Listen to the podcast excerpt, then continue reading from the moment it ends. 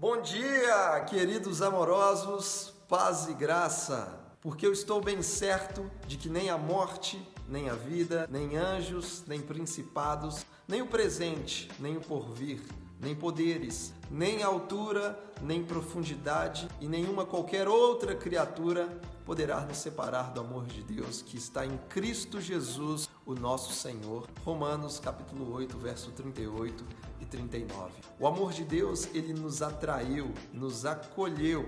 O amor de Deus nos abraçou.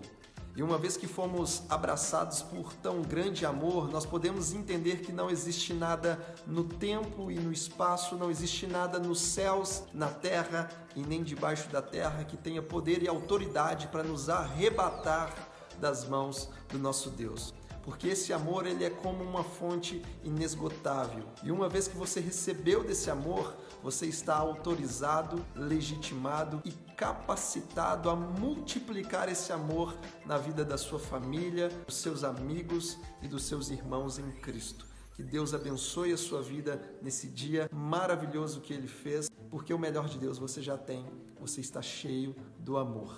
Deus abençoe.